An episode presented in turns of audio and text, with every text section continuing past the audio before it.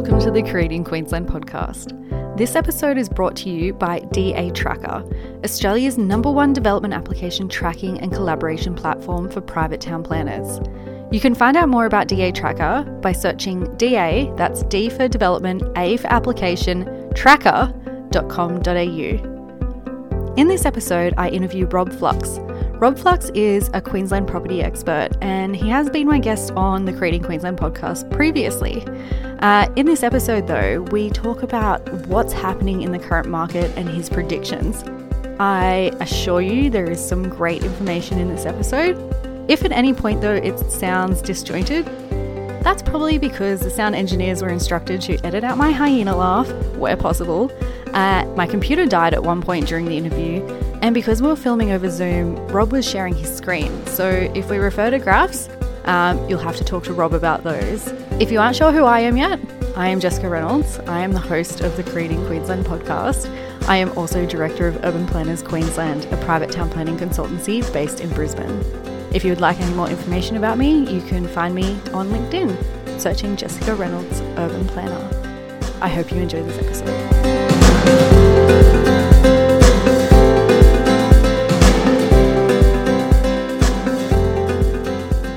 My market prediction is that um, we're weeks away from being formally announced as being in a recession. Okay. So, because there's a technical definition as to what a recession is, so we have triggered it, but we have to wait officially till the end of the quarter for the government to announce it. Yeah. So my understanding is uh, a recession is based over a certain decline over a period of time. Yeah. So it's two negative GDP quarters in a row. Okay. Okay. So, so we have done that. Mm-hmm. Um, we're just waiting for the end of the month for them to then go, yes, it's actually occurred. Um, And what does that mean for us? oh, it means it means a lot of things. Um, it means uh, tightening of bank lending, which is already happening. It means changes to, uh, I guess, how applications are, are, are going. It means uh, our unemployment rate is just insane at the moment, like massively insane. Um, Do you know how our Uh, unemployment rate compares to, I guess, 2009? uh, yeah, give me two secs and then I will show you. Because there's all these facts and figures that um, you obviously think about, but you never actually go and do the research yourself unless it's in a news article. Uh, well, this is what I am doing the research on, and this is the, the Mhm. half day event that I'm running next weekend. So Okay. let me grab let me grab that presentation. I'll bring it up and I'll share a couple of slides for you. This is the official ABS stats. Okay. So uh, officially, we're at the 6.2% unemployment rate. Mhm. The problem is that the way that they measure that is pretty um, uh, pretty ludicrous because Mhm. they're trying to make the stats look good from a definition perspective, so that they can always say, "Hey, unemployment's low." Mhm. Um, when we look at the stats, the results are released here. Mhm. They're actually a month behind. They're actually capturing that area there. So that's 6.2% is actually a month or so ago. So that's the Mhm. first part to that. Um, if we look at it like that, so Mhm. that's the GFC there. That was our Mhm. unemployment rate at the time. Okay. We have dropped off a cliff. hmm Um, then there's the what is actual unemployment. So the definition of unemployment. So whether you're employed or not, you need to actually be four weeks unemployed and have no chance of getting a job. hmm There's actually that JobKeeper is keeping 3.5 million people employed. hmm When back here, 600,000 dropped off. So if you didn't have JobKeeper, it'd be 4 million unemployed. Yeah. Yeah. And that three and a half million as well was the corrected version, wasn't it? Because it was originally they were talking about six million in JobKeeper. Yeah, correct. Mm. Yep. So when you look at, so this is the official unemployment rate, then this is the underemployment rate. So underemployment is people that are being kept in a job, but they're not doing the normal hours. Yep. And when you add those two together, this is where we're actually at 20% underemployment. Um, if you look at GFCs and and uh, the 1990s recession and all that sort of stuff, uh, we're in uncharted territory. We're, we're in a world of pain.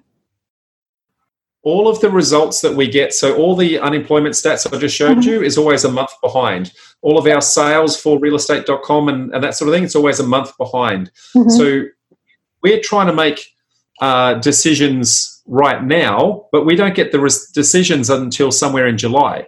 Mhm. And we're making decisions posthumously. So we're making decisions on stuff that's happened back here. yeah Now, we know that all the restrictions are going to be removed by September, is what all the governments are telling us. Mhm. So we've got this really long timeline of look what's happened here, and we've got such a long way to go. Yeah. The banks, on the other hand, the banks have had visibility of everything very differently to us. So the Okay. bank gets to see your bank account. They get to see, oh, you are unemployed. Oh, you are on the JobKeeper benefit. Oh, you Mhm. are, you have asked for mortgage relief. And uh, so they're seeing everything before, and we're seeing everything after. They're Um, probably seeing the real results too, rather than reported results too. I'd imagine. Correct. So so we don't get our results right now until here, but the banks have been seeing it for months and months and months. Mhm. So all of the banks are predicting um, some massive amount of foreclosures. Mhm. Um, they're predicting anywhere between a 10 and a 32% drop in the market Mhm. because they've got real data. Mhm. We don't have that real data. So, what I think is happening is that between the lockdown time and here, all these moratoriums and stuff like that happening, we're in complacency mode. I think jo- government's keeping us alive, giving us our uh, JobKeeper benefits, all that sort of thing, and we're waiting to see are the borders going to get opened, are the shops going to open, and all that sort of stuff. And the Mhm. longer and longer we wait, the closer we get to this point here, which is everything runs out. Yep. And I think at two months' time, with two months to go, people are going to go, shit, I really don't have a job. Yep. And shit, I really don't, like, I really can't sell. That's when I think panic's going to set in. Mhm. And so in July, will a formal recession will be announced. Mhm. And between July and August, the media is going to go ape shit about, oh my God, we're in a recession, the sky's falling. Um, and as soon as that happens, property Mhm. market's going to. So that's your take. Um, and but what? How do you feel about releasing this kind of information? I guess if you know the wheels stop turning. Say I, as somebody who was maybe going to invest, goes, "Oh, I was going to buy something in July, but now if this is going to happen, I probably will hold off." And if more people hold off, is it going to be worse, or like? How do you, how do you feel? Or do you feel it's one of those things where you kind of just need to go, these are the facts? Well, you need to know the facts Mhm. and uh, I'm a I'm a huge study of lots of other people. So uh, Warren Buffett has uh, the expression "be greedy when others are fe- sorry fearful when others are greedy and greedy when others are fearful." Yep. So people are about to get very fearful. They're about to sell stuff, um, and Australia is about to go on sale. Yep.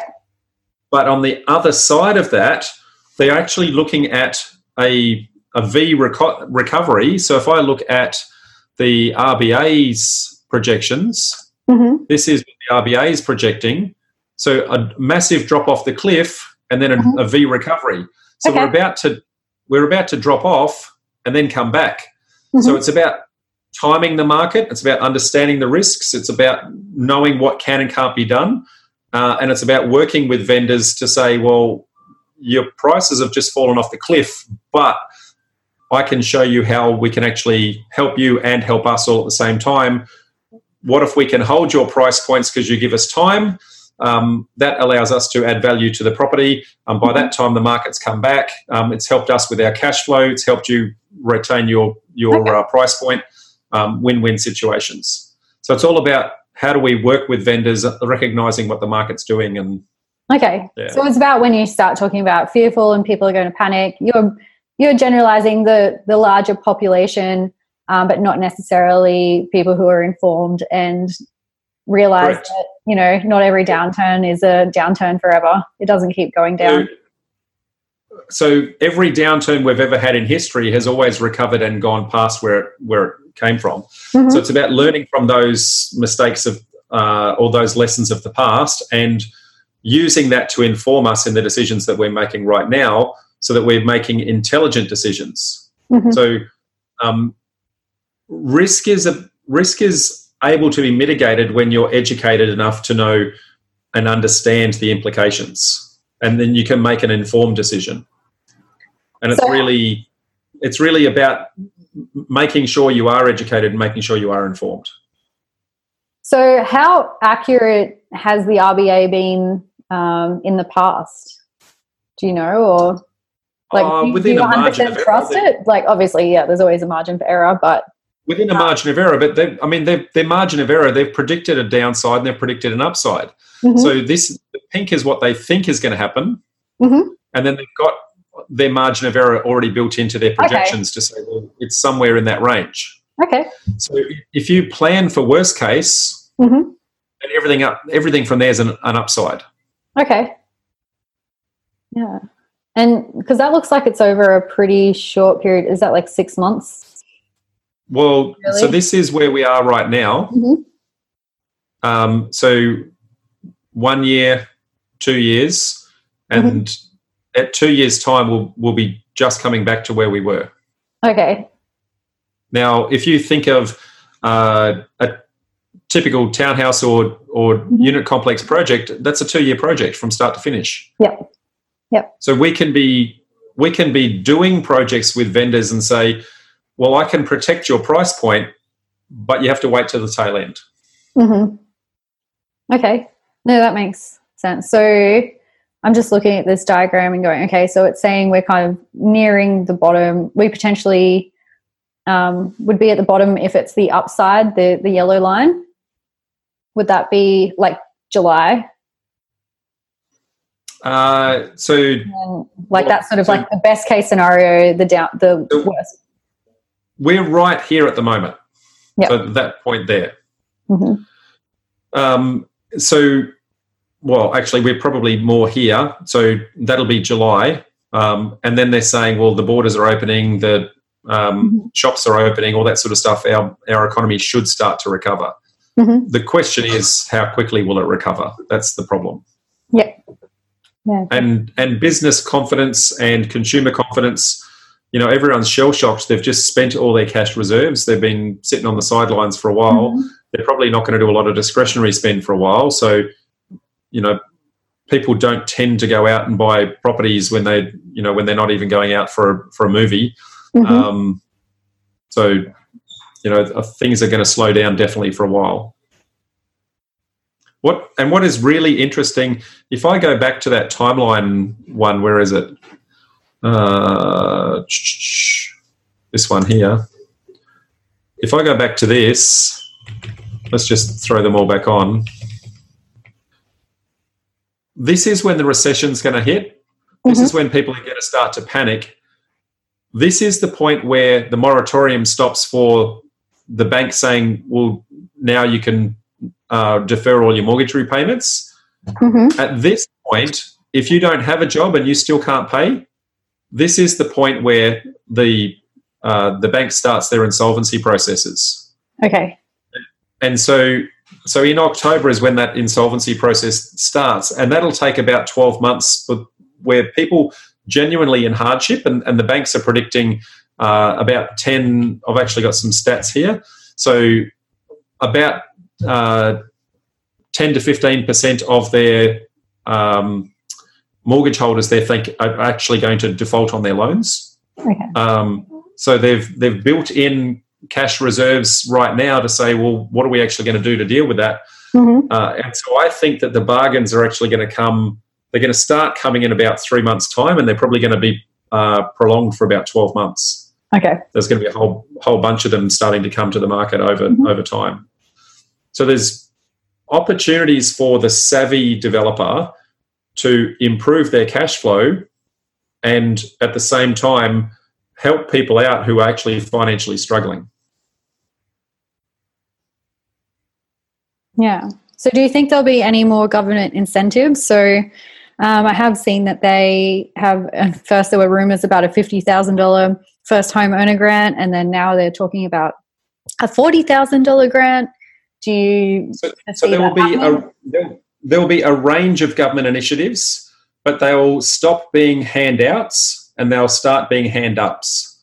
So okay. there'll be initiatives that create jobs. Mm-hmm. So there'll be infrastructure projects and uh, incentives for people to actually build things. Um, so, you know, so that 50,000 grant that you're talking about is proposed and they're, they're being lobbied uh, by a number of different sources to say, hey, we think this would actually create a lot of jobs.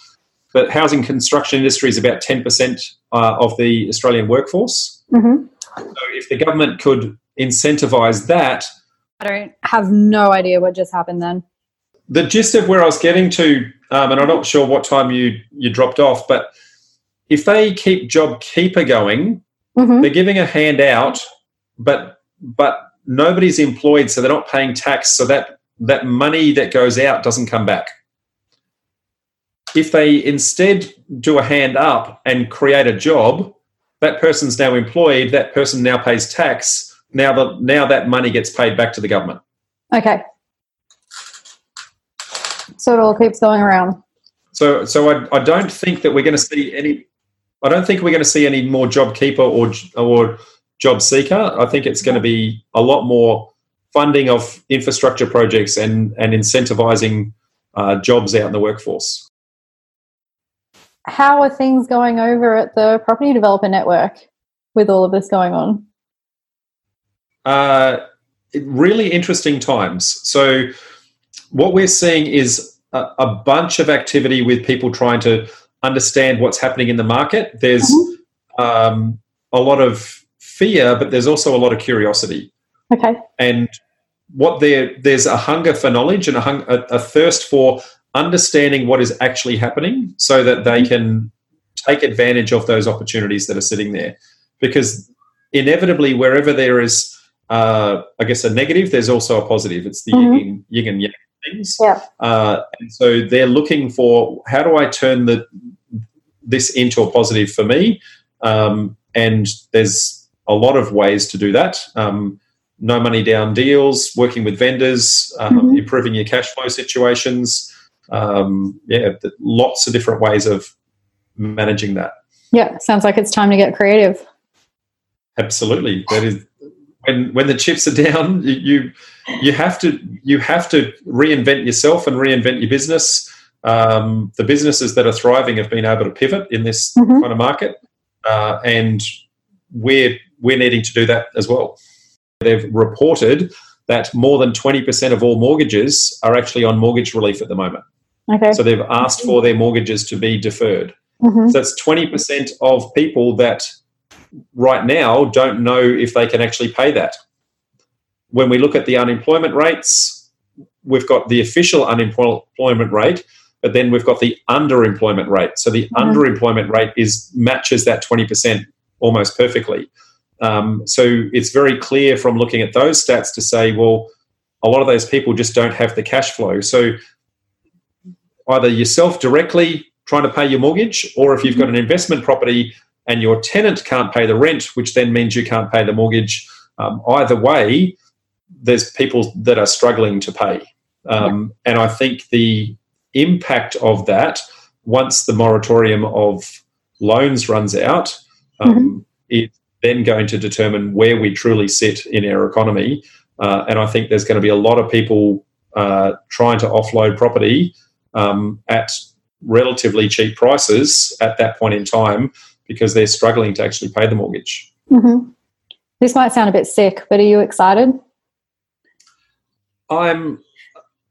Yeah, I'm glad you. I'm glad you pre-qualified that with that. Might sound a bit sick. I'm not excited at the opportunity of taking advantage of someone. That that, mm-hmm. that goes against my psyche. What I am excited about is the fact that there are lots of opportunities that are going to present themselves where I think we can do win-win scenarios with our with our vendors. Where somebody is struggling to pay, mm-hmm. there there are a range of solutions that I can offer them that will help me with my cash flow, but also help them to protect their price point, which has just yeah. fallen off the side of a cliff. Yeah. And if they can afford time, then I'm willing to pay money for time because you've heard the expression time is is money. And that helps my cash flow helps to protect their price point because the market is going to drop and then the market is going to recover. It, it always Mhm. inevitably does recover. And it's just can that vendor work with me during that time?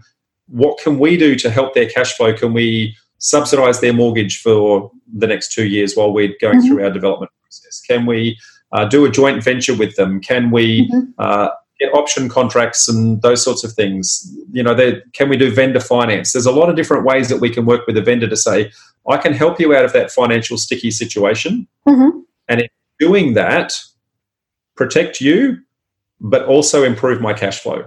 Yep. Um, and by protecting my cash flow, that means I can actually run more deals at the same time with the same amount of money. So I'm excited at the number of opportunities that are created out of it, not excited at, I guess, taking advantage of somebody Yeah, that's other uh, people's in misfortune. a- yeah, Yeah, no, and it's definitely not what I was trying to. it's sort of like it's one of those things where obviously somebody has to be struggling for there to be opportunity. That's kind of how it goes.